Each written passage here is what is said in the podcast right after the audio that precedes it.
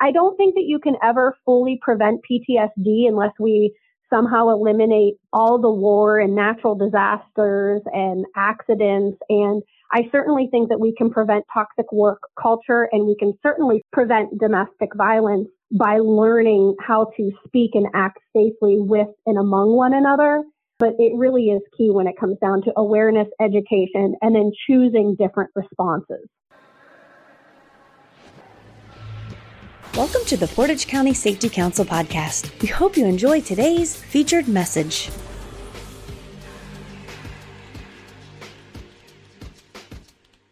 Hi, it's Mike with the Portage County Safety Council. I'm here with my friend Kelly Yunkins from Family and Community Services. Welcome back to the podcast, Kelly. Hey, thanks, Mike. Thanks for having me. So, Kelly, we're here to talk about PTSD as part of our Mental Health Awareness Month. But before we get into that, can you tell our listeners a little bit about yourself and what you do at Family and Community Services? I am a clinical program supervisor at Family and Community Services, in particular at the Valley Counseling Services site here in Warren, Ohio, and I provide clinical supervision to our programs and staff. So, Kelly, we're here to talk about PTSD today. For those people that may not be familiar with what that exactly is, what is PTSD? I'm so glad you asked. So, let's break down what PTSD is. And PTSD is a stress response to an exposure of actual or threatened, perceived threat of death, injury, or violence. That's a pretty big deal. I want to talk about that for one second because it doesn't have to be a real physical threat, correct? It's just a perceived threat. Correct. It can also be a perceived threat, whether it's a, an acute single incident or it's a chronic repeated incident, multiple incidents that threaten safety. And if you think about it, safety is psychological, it's emotional, it's physical, it's sexual. Anytime our safety is threatened, threatened death of injury or violence, that leaves us feeling vulnerable, helpless, and powerless is something that can create PTSD symptoms or a disorder. So, in other words, what we're really saying is you don't have to have this big traumatic event to actually have PTSD. No. And while there's the stereotypical response of, you know, the category of, you know, our, our returning veterans from war right. who've absolutely suffered PTSD symptoms, you know, people can demonstrate symptoms of p- post traumatic stress if they've experienced a natural disaster. If they're a witness or a victim of domestic violence, if they're a witness or a victim of a traumatic, tragic car accident or other type of accident or injury. Because remember, it goes back to threatened death, injury, or violence. And, uh, you know, another piece could be experiencing a toxic work culture because there may be a threat of physical, emotional, cognitive safety there as well. And so whether you directly experience an incident or you're a witness to it, it also can matter whether you've learned of something traumatic or experienced an incident repeatedly. Like vicarious or secondary trauma, would that be the correct term for that? Yeah. And that's where that comes from is if you are a witness or you learn of somebody else going through something traumatic, what that could look like is somebody might then find themselves having a preoccupation with, with something that somebody has told them or some kind of image that they've shown them. They might have intrusive thoughts and images as a result of even learning about somebody else's trauma. Right. And I know the field you and I work in, when we're working with clients in that particular environment, there's moments where we have to really embrace self care and just take some room for ourselves as well, where we just sit back Absolutely. and have to take breath just because, even though we haven't personally may not have gone through that, but just the emotions. And we're literally hardwired for that in neurologically they call it mirror neurons that literally trigger based on what we see or perceive and it makes us have empathy for someone else but it also causes our body to react in the same way. Now i don't want to get into that but if anyone wants to look into that there's some great ted talks on mirror neurons. It's fantastic and actually i did a train on it a long time ago and there's a podcast available out there for that so just want to throw that out there. But let's stick to this for a moment. Now, if I'm in a, a marriage situation where someone's continually verbally abusive, I could literally develop potentially PTSD from that situation, correct? Absolutely. Because if there is repeated incidences of threats, whether those are actual threats, verbal threats, that diminishes the perception and the feeling of psychological, emotional, and physical safety. And so people can then begin to show other symptoms in a domestic violence relationship where they have flashbacks to very intense arguments or maybe physical altercations that happened within a relationship unit or family unit. They may go through significant efforts to avoid certain people, places, conversations, or situations um, as a result of that connected fear um, from being threatened actually or perceived. They may also express that they maybe they have trouble mem- remembering certain pieces of information because their their memory is actually blocking that because of the intense emotional overload from that previous situation or they can become triggered to having really uh, reckless behavior. They may become very irritable and angry, or they may become hyper vigilant. So you might notice that in somebody where they seem to always be on edge and really hyper vigilant to their environment, which means they're very, if they hear a sound that startles them, they have a high startle response. Some of those are some symptoms of PTSD. So I want to tell my testimony real quick. Now, I definitely don't want to make this about me, but I think it paints a picture because I went through in my 20s this stage where I started having flashbacks of abuse as a kid. And it wasn't anyone in my immediate family, but it was some distant relatives. And I went through this abuse and I would probably most of my life deny it ever happened. Then I get like 21, 22, 23, and literally I can remember taking naps and reliving, like I could see it like third person, like me going through the abuse. Mm-hmm. And I remember I was in college at the time and uh, I was delivering pizzas. And I remember like bagging pizza orders. But as I'm looking up streets and looking on the map where I have to go, in my mind, in my imagination, I guess you would say, I was literally reliving trauma. I was seeing it in my mind and it made work real difficult. Mm-hmm. And there's a couple times where I went out the back door and I just grabbed my head and I'm like, get out of my head kind yeah. of thing. Like, why am I thinking about this? And I had no idea what I was going through. And if you would have asked me if I was doing some kind of PTSD or mental health back then, I would have been like, you're out of your mind. What are you talking about? And I probably would have got mad and started saying some things you don't want to hear. But the reality right. of it was when I started dealing with that, I didn't go to counseling because it just wasn't on my radar, unfortunately. And I wish that was different. But I heard a person say, forgive someone and keep confessing you forgive until you actually do. And I know that's probably not very uh, clinical, but for me, it worked at the time. So I just, every time I thought about it, I would just say, I forgive you and name the person's name, you know, over and over and over again. But eventually, what I saw was a lot of the rage I had back then, you know, the bar fights and the different stuff I did in those college years. I, I and yeah. even some of the the substance abuse, like binge drinking and different things. Mm-hmm. I noticed as soon as I walked out dealing with that trauma, the rage was gone. I remember looking at alcohol that, you know, I would binge drink at that moment and I'm like, I don't need this anymore. And so mm-hmm. like sobriety at that point was easy because there was no, no pain to cover up. But I really appreciate you sharing that testimony because it really paints a helpful picture of what so many people experience. And we're trying to put words to this because when you name it, you tame it. And that's what you're talking about, Mike, is, you know, the, the substance abuse didn't need to be a part of your regulating strategy because you had worked through the arousal state. You know, when we use substances to numb our arousal states, that's just a mechanism for us to bring our arousal states down. And so if you find other healthier coping mechanisms to regulate your, your nervous system, that helps you cope better to where you don't need those strategies anymore. Because PTSD will create arousal and reactivity. And the arousal and reactivity is mental, it's emotional, it's physical. And there's a, a popular book called The Body Keeps the Score. And if you ever want to check out a resource that really breaks that down of what arousal and reactivity looks like and how it's stored in the body and how it comes out, that's a helpful resource for what you're talking about, Mike, that you experience. Right. And that was probably fun to work with, but there was moments where I would kind of snap at people and do I won't get into the details. Again, I don't want to make it about my story.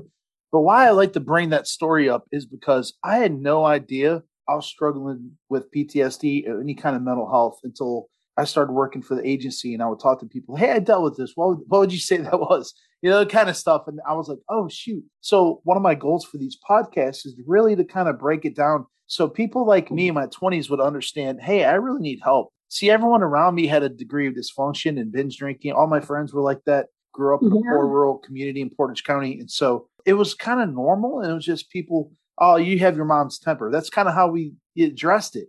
So we just thought it was just like genetics. There's nothing you could do about it. And it wasn't genetics at all. My mom went through abuse as a as a little girl t- as well. So there was a pattern there that we just kind of wrote off as like the family temper and different things. And that same person doesn't exist. And so I didn't drink every day, but I would drink large quantities, you know, where I'd black out like often, like once, you know what I mean? Couldn't remember what I did the mm-hmm. night and just that kind of stuff. And so I remember a couple friends and I were, you know, getting a little bit of trouble, nothing serious, but just like being rowdy at bars and getting banned from bars and just being doing stupid stuff. We'd have the phone conversation. We'd feel really bad the next day. And we're like, we're not going to do this. We're like, hey, let's go to the movies. Let's do something to avoid the bar scene. And then we would try to go do all, we would try to like fight against the, the substance abuse and it would never yeah. work. And sometimes it would actually trigger mm-hmm. more abuse because you're like, this is terrible. What are we doing? Let's go to the bar. You know, but when we really mm-hmm. dealt with the trauma, I had no desire to go into those places at all or cover something up. So the reason why I'm telling this story isn't self pity or anything. It's literally just saying, hey, some of us may be going through this and not even realizing it. And some of the issues that we really struggle with, like substance abuse or some of these other things, we've been trying to fight for so long, but it's really maybe a matter of dealing with the trauma we went through that we may not even recognize as trauma. I've had people tell me, you know, well, I, you know, I had a hard life, but there's nothing traumatic that happened. But you see clearly the signs of PTSD in your life. You know what I mean? Of just the different things. Absolutely. I don't know. What would you because tell people in that situation? How do we recognize that we even have it? Yeah, I, I love that you ask that. And because you bring up in, in sharing your, your story and your thought process, it brings up a couple things. One is that our bodies scream for homeostasis. You know, we are organisms that are always fighting for homeostasis. So when you talk about that instinctual, instinctual drive to go use those substances, you know, your body was still very aroused and activated by the trauma that you stored in your body. And so you had found an effective coping mechanism at the time to bring yourself down a bit. And when you finally work through your trauma to where you're, you don't live in such a hyper aroused and reactive state, some of those maladaptive coping strategies you don't need anymore. You know, behavior is purposeful. And so that's something that I would always encourage people out there is instead of judging yourself or getting, getting, you know, giving yourself a lot of grief about why you do what you do, get curious about why you do what you do because behavior is purposeful and all of our behavior meets a need. And then when you start to think about it that way, you may be able to unpack why you're reacting and feeling and thinking the way you are. And then that will lead you to better understanding the symptoms that you may be experiencing. It's like that silly thing that we all can't stand the iceberg diagram. Really, you yeah. hate to say it, but there's truth to it. Like there's like 20% that everyone sees at the top and the 80% that's really going on below the yeah. surface. Yeah. That's really true though when it comes to behavior. So I had an old friend that worked in a diet clinic, and she would always tell me and say, Mike, you know, like what's crazy is the people that were successful, that came through our program were successful, it had absolutely nothing to do with food choices and all this stuff. Like, she's like, there's such mm-hmm. an overemphasis on eating the right foods. Everyone knows what to eat. She said almost 100% of the cases were people that were just emotional eating from stress or yeah. how they felt about themselves. They were all emotional issues. So she's like, so we would yeah. sit there and kind of comfort them and coach them through this. And literally, they would just begin to lose weight just as a natural byproduct of that. And I was like, wow, we don't really mm-hmm. think about that too much. Yeah, because food can be a medicine, but if it's used improperly, it can be a crutch and it can be a barrier towards your health. That's such good information. I want to get back into these other areas of okay. PTSD that we may not normally think of. You know, for some reason, everyone I know, we talk about this. Like when I think of PTSD, the first thing that comes to mind is war vet. We talked about how that could happen in marriage. And then you mentioned earlier how mm-hmm. that could happen in the workforce. And since our program is really tied toward or targeting toward employers, what does that look like in a workplace? How can PTSD begin to form at work right under our noses and us not even realize it's happening? Absolutely. So, you know, one in particular way that I saw it happen right in front of my eyes is one time I had to address a particular person's behavior in the workplace. As I waited and watched for their verbal response, one didn't come out. And instead there was this flat affect. So there, this person's face was very flat.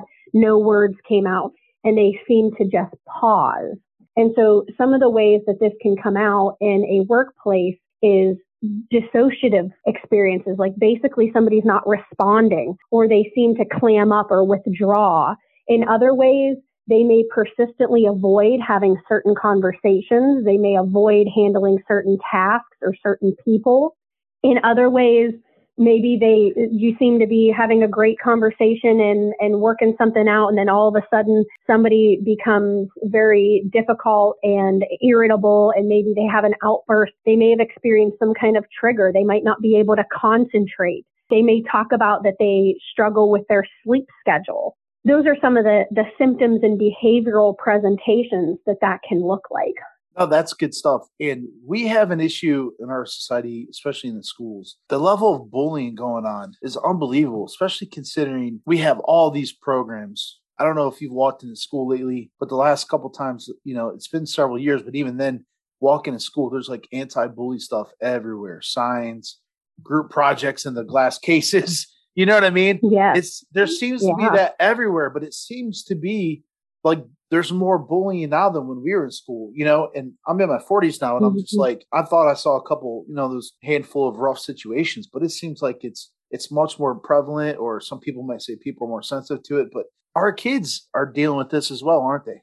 They are, you know, and they experience, you know, especially because developmentally they're all going through these identity formations out there where they're trying to discover who they are and what they're about, and they're trying to establish their sense of belonging who are their people and why. And I think there seems to be this natural storming and norming among social groups of trying to find where they fit in. And unfortunately, if people have had some difficult times in their life, whether it's from trauma or maybe not so great examples of how to handle their words and their emotions properly, I think what we what we see is people being in, kids included being careless with their words and their feelings, and it may come out in bullying, which creates this sense of lack of safety because that's really what bullying boils down to is somebody is feeling unsafe with themselves among their peers or within their school environment. And when we have to take a look at, well, why? Why is that happening? Why are they feeling unsafe? And where is that attack coming from and why? That's such good information all the way around. I think we kind of laid out a good framework for PTSD. It's not just with the big, you know, natural disaster, the war, the combat stress. Those are very important ones. But I love how we were able to focus in on the classroom, the workplace, our domestic life in regards to spouses, marriage, partners, kids, that kind of thing. And so I think that's good because it really kind of expands how we view PTSD as a culture. You know what I mean? To kind of really get into hey, this isn't just one big event. This is pretty much everywhere. And maybe we just don't see it unless we're going through it. And, you know, I think one of the dangers of it, it goes along with the stigma thing too, is we tend to write stuff off. Like, you know, dad, they're yeah. making fun of me at school. You're like, oh, that happens all the time. I've dealt with it. Just you tell them what's up or punch them in the nose. We kind of, we kind of come up with this, or mm-hmm. like, you know, in a marriage situation, we kind of just go through or work. Ah, just that's just how he is. That guy on in, on the tow motor, he's just like that with everyone. He's just old school.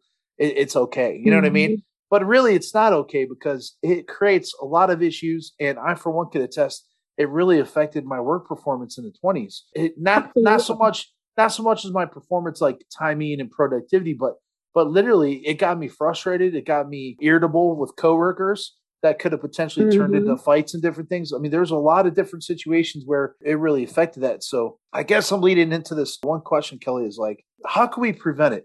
Like personally, first, like if we know we're starting to maybe experience that, how do we recognize that and prevent it? And then second of all, you know, if we're a manager at work, if we're a teacher in the classroom, how can we start to recognize hey the environment we've allowed to take place the culture the things that are the norms of everyday life at work or at school is starting to cross that line? What can we do to start to shift that so we don't create space for people to enter into ptsd i think that's such a, a great question mike and it's such a great initiative that we can all have an impact with if we simply increase our awareness in our education of what mental health issues really look like. And I know that you and I try on this podcast to really paint the picture for what that looks like. And so increasing awareness is going to help helping people understand that if they're experiencing distressing, intrusive thoughts and images, flashbacks, trouble sleeping, hypervigilance, you know, learning what those symptoms are and if they're experiencing it,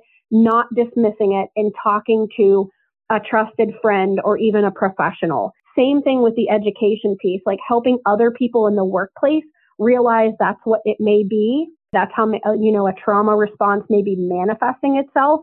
And so getting curious about it and checking in with people, being brave and courageous to have those conversations, because when we are aware of what we're really working with or experiencing, we can then make sure that we learn how to speak and move safely with one another. You're not, I don't think that you can ever fully prevent PTSD unless we somehow eliminate all the war and natural disasters and accidents. And I certainly think that we can prevent toxic work culture and we can certainly prevent domestic violence by learning how to speak and act safely with and among one another.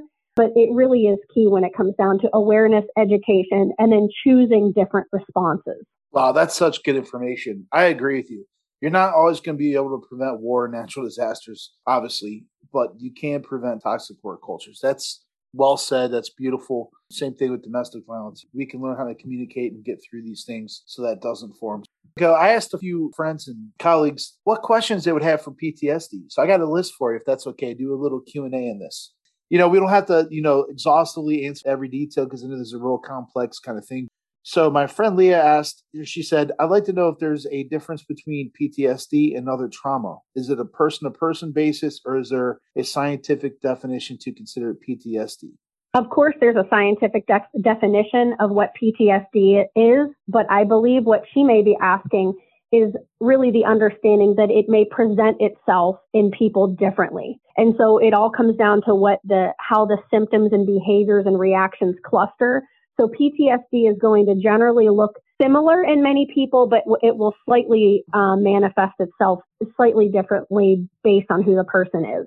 And another question is how do they walk people through PTSD without having to relive everything? That's a great question. And that is something that I believe EMDR, which is a modality of therapy, is excellent at. It's a modality that helps prepare people first. It's called front loading. That's a part of the therapeutic process that you prepare people to deal with dealing with and working through and talking about distressing thoughts and feelings so that the exposure, the reliving it does not unravel people. There will be that to a degree, but trained, skilled EMDR therapists can help people walk through that.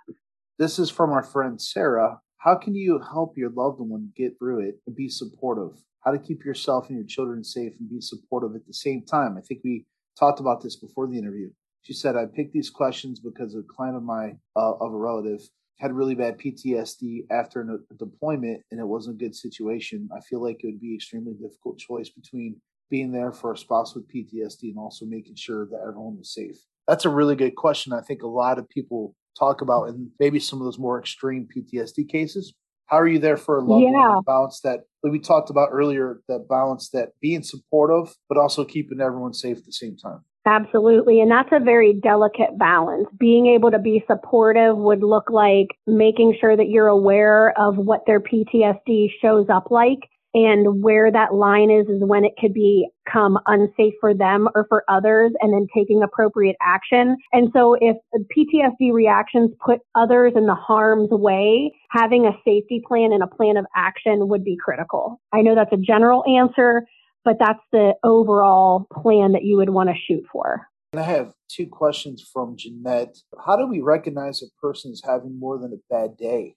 And how to respond mm. to maybe like outbursts that'll actually disarm rather than antagonize the situation. So it sounds like she's asking how do we de-escalate? How do we recognize it's more than just a bad day? And how do we de-escalate if we're in a, a situation where there could be an outburst? That's such a phenomenal question because that is truly an art, I believe, at times. But one of the deciding factors or discerning factors that may help is if the reaction or the behavioral presentation seems to be so disproportionate to what was said or done. That's usually a decent sign that it's more than a bad day. Could be a trauma reaction. And then the other piece is in discerning is does it happen more than once? Because that could indicate something else is going on and not just having a bad day. So really the proportion of the response and the frequency can sometimes help you clue into what might really be going on with somebody. That's a really good answer. If this is a pattern or cycle, there's a good chance that there's something more going on than just having a bad day, right? Absolutely. Yes.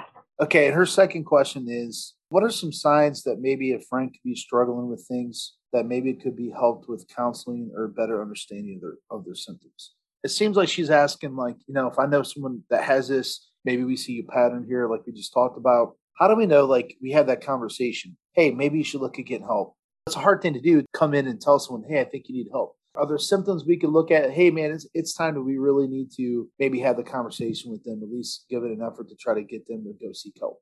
I think that's a great question in asking.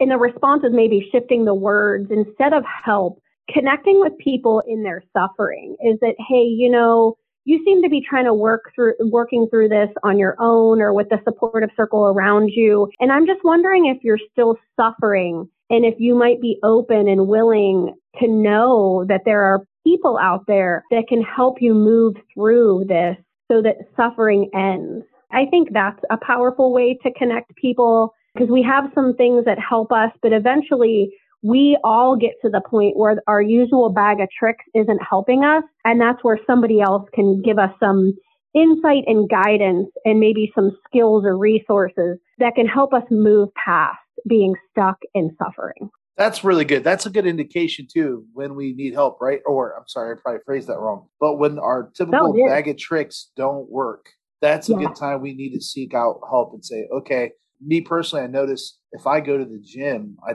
handle stress much, much better. And so if yeah. I feel like I'm really at, right, and it's all scientific and everyone knows it, but it really does work. So it's like, okay, I, I can't shake this off by how I'm thinking about it. And I recognize that my yeah. wife and I went through an adoption, and at moments it was really stressful, really stressful, and it, it's just one of those things that, you know, it's a beautiful thing, but there's moments where you're like, "Uh, is this really going to happen?" kind of thing. And so I remember several times during that that situation, it, it was like a two and a half year process of going, you know what? I know I'm not thinking right, but I can't shake it off. Mm-hmm. Let me go to the gym real quick. I just need to blow off some steam and get this off. you know, it was a healthy coping me- right. mechanism. But then it's like but there's times where that bag of tricks doesn't work anymore. So that's a good indication of when we need to go maybe seek professional help. So that was a great question. I have one more question for you here. It's from our friend Laura. When you are in a situation okay. that you know might trigger the PTSD, how do you try to proactively deal with it or are you able to possibly cut it off before it's triggered? So that would be that would be somebody recognizing what somebody's PTSD triggers are internally, externally in the environment, the people, places, things, situations, topics, conversations, kind of things. Knowing what they are allows you to either you can only strategically avoid things for so long to where you want to shift into strategically working through them. And that sometimes requires the help of a professional. I do want to tell a story too before we get out of here, Kelly, that that just made me think of. I was working with someone on employment one time and helping this person get a job. And she went through a really tough relationship issue. Her husband left her and her child, and he was a maintenance worker. So anytime we're working with job openings and there was a factory type setting and we were kind of working through this, she would never last more than a few days there. And she was like really like like stable. You know what I mean? She was like stable. She was well spoken, well dressed. And I mm-hmm. remember we had a conversation and we are just talking about, you know, what is it? Because at that that point in time we're working together, the entry level factory jobs were the, hiring the most at that point. It finally came out in the open. She's like, you know what? It, I finally realized what my issue was, Mike. And I was like, what is it? She's like, he left us and it was so hard to overcome. He worked in maintenance. And every time I go to one of those environments where they wear the blue maintenance shirts with little name tags on them, she's like, mm-hmm. I notice I get irritable, I get real smart mouth, mm-hmm. and I can't stand to be there and I just want to leave. And I'm the like, body keeps yes. And at first she didn't recognize it. And I'm like, what? I'm like, you had a history where this was fine. But after the trauma, she can't work in those environments now. And so until that gets dealt with, that's not an option on her plate. So we had to try to like, you know, look at other options for her to help her reintegrate employment back into her life. And so the reason why I say that is for one, obviously, if someone's going through that, that could be why you may not be successful in certain type of careers. And second of Absolutely. all, second of all, if you're an employer, you know, you might be thinking, well, that's not my problem. I just got to get the work done. But you might be having turnover issues. You're having problems trying to get help. Every employer now that I know is saying we can't find enough people and all this different stuff. Maybe it's time to get a little deeper into some of this stuff and really help people process it. You know, I'm a big advocate for having some kind of support worker on site, even if you don't, you can't afford to bring a staff person, a social worker, counselor yeah. on site, that you partner with the agency and reach out to some and or a consultant like yourself and say, hey, will you come for a couple hours, like every Tuesday or once a month, and just be available in case my staff wants to talk, need someone to talk to, and they can reach out to. You. I'm a huge advocate for that, not just putting an EAP. Absolutely. Be, being yeah. that lighthouse for people because that's what, you know, we, we don't expect every profession to be experts in everybody else's profession. And right. we develop an artful eye to that kind of stuff where we can more readily see it, hear it, even feel it and then guide people to the helpful resources that they need. And I want to, I really want to leave people with this thought that I know help comes with a lot of loaded thoughts and feelings and, and response for people, but a, a, a true help strategy can be so many things. And of course, I'm biased in mental health because I work in mental health.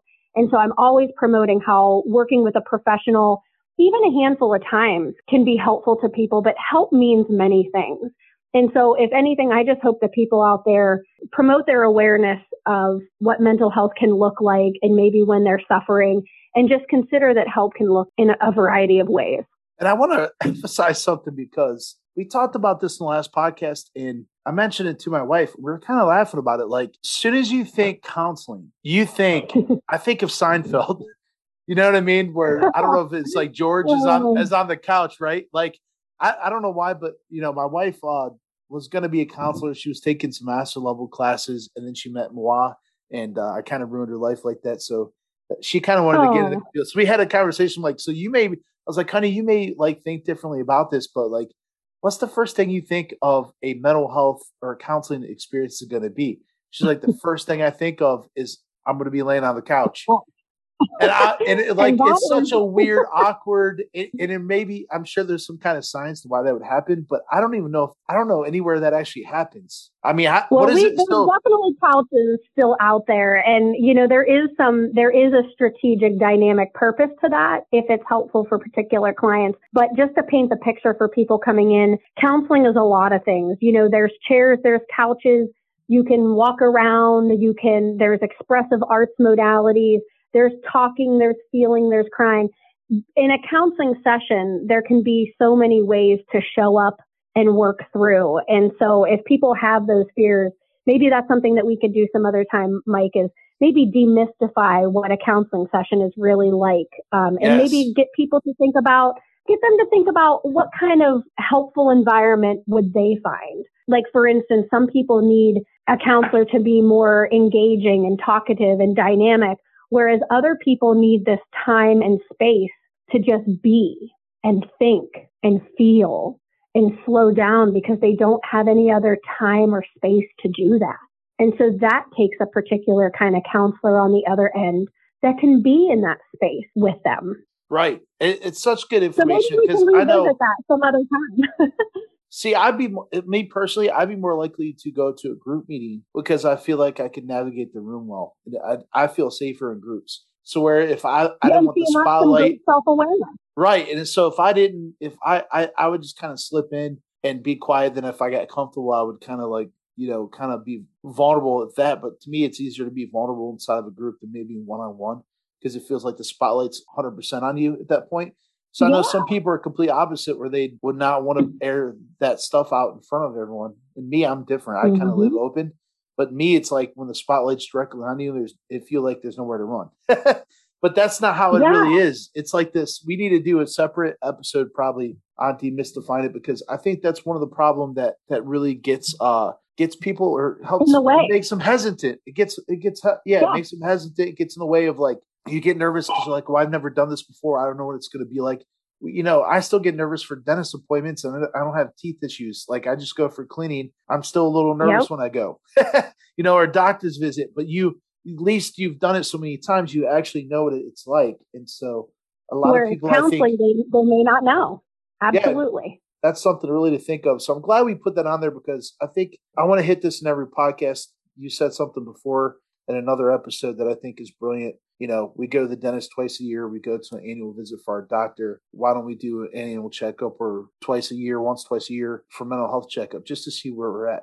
So, Kelly, before we get out of here, if someone wants to reach out to you for more information with your consulting or family community services, how can they reach out to you? So, here at Family and Community Services Valley Counseling, you can reach me by calling or clicking on the website. Please don't hesitate to reach out. And then, of course, if you're interested in hosting a tailored mental health event at your company or with your team, kellyyunkinsconsultant.com. Feel free to reach out on my website or and my phone number is listed on there. Give me a call or schedule a time to connect. Yeah, and the Family Community Services website is FCS Serves. F for family, C's community, S is in services, serves.org. And so they're on Facebook and all kinds of social media. And I will put a link in the show notes to both family, community services, and Kelly's consulting company. So if you look on there, I know iTunes allows it. Not every app allows hyperlinks to go through, but I think a lot of them do now. So you can find that directly in there.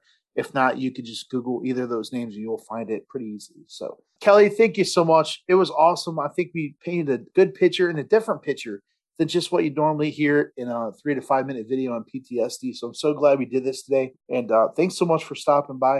It's always a pleasure, Mike. Thanks for having me.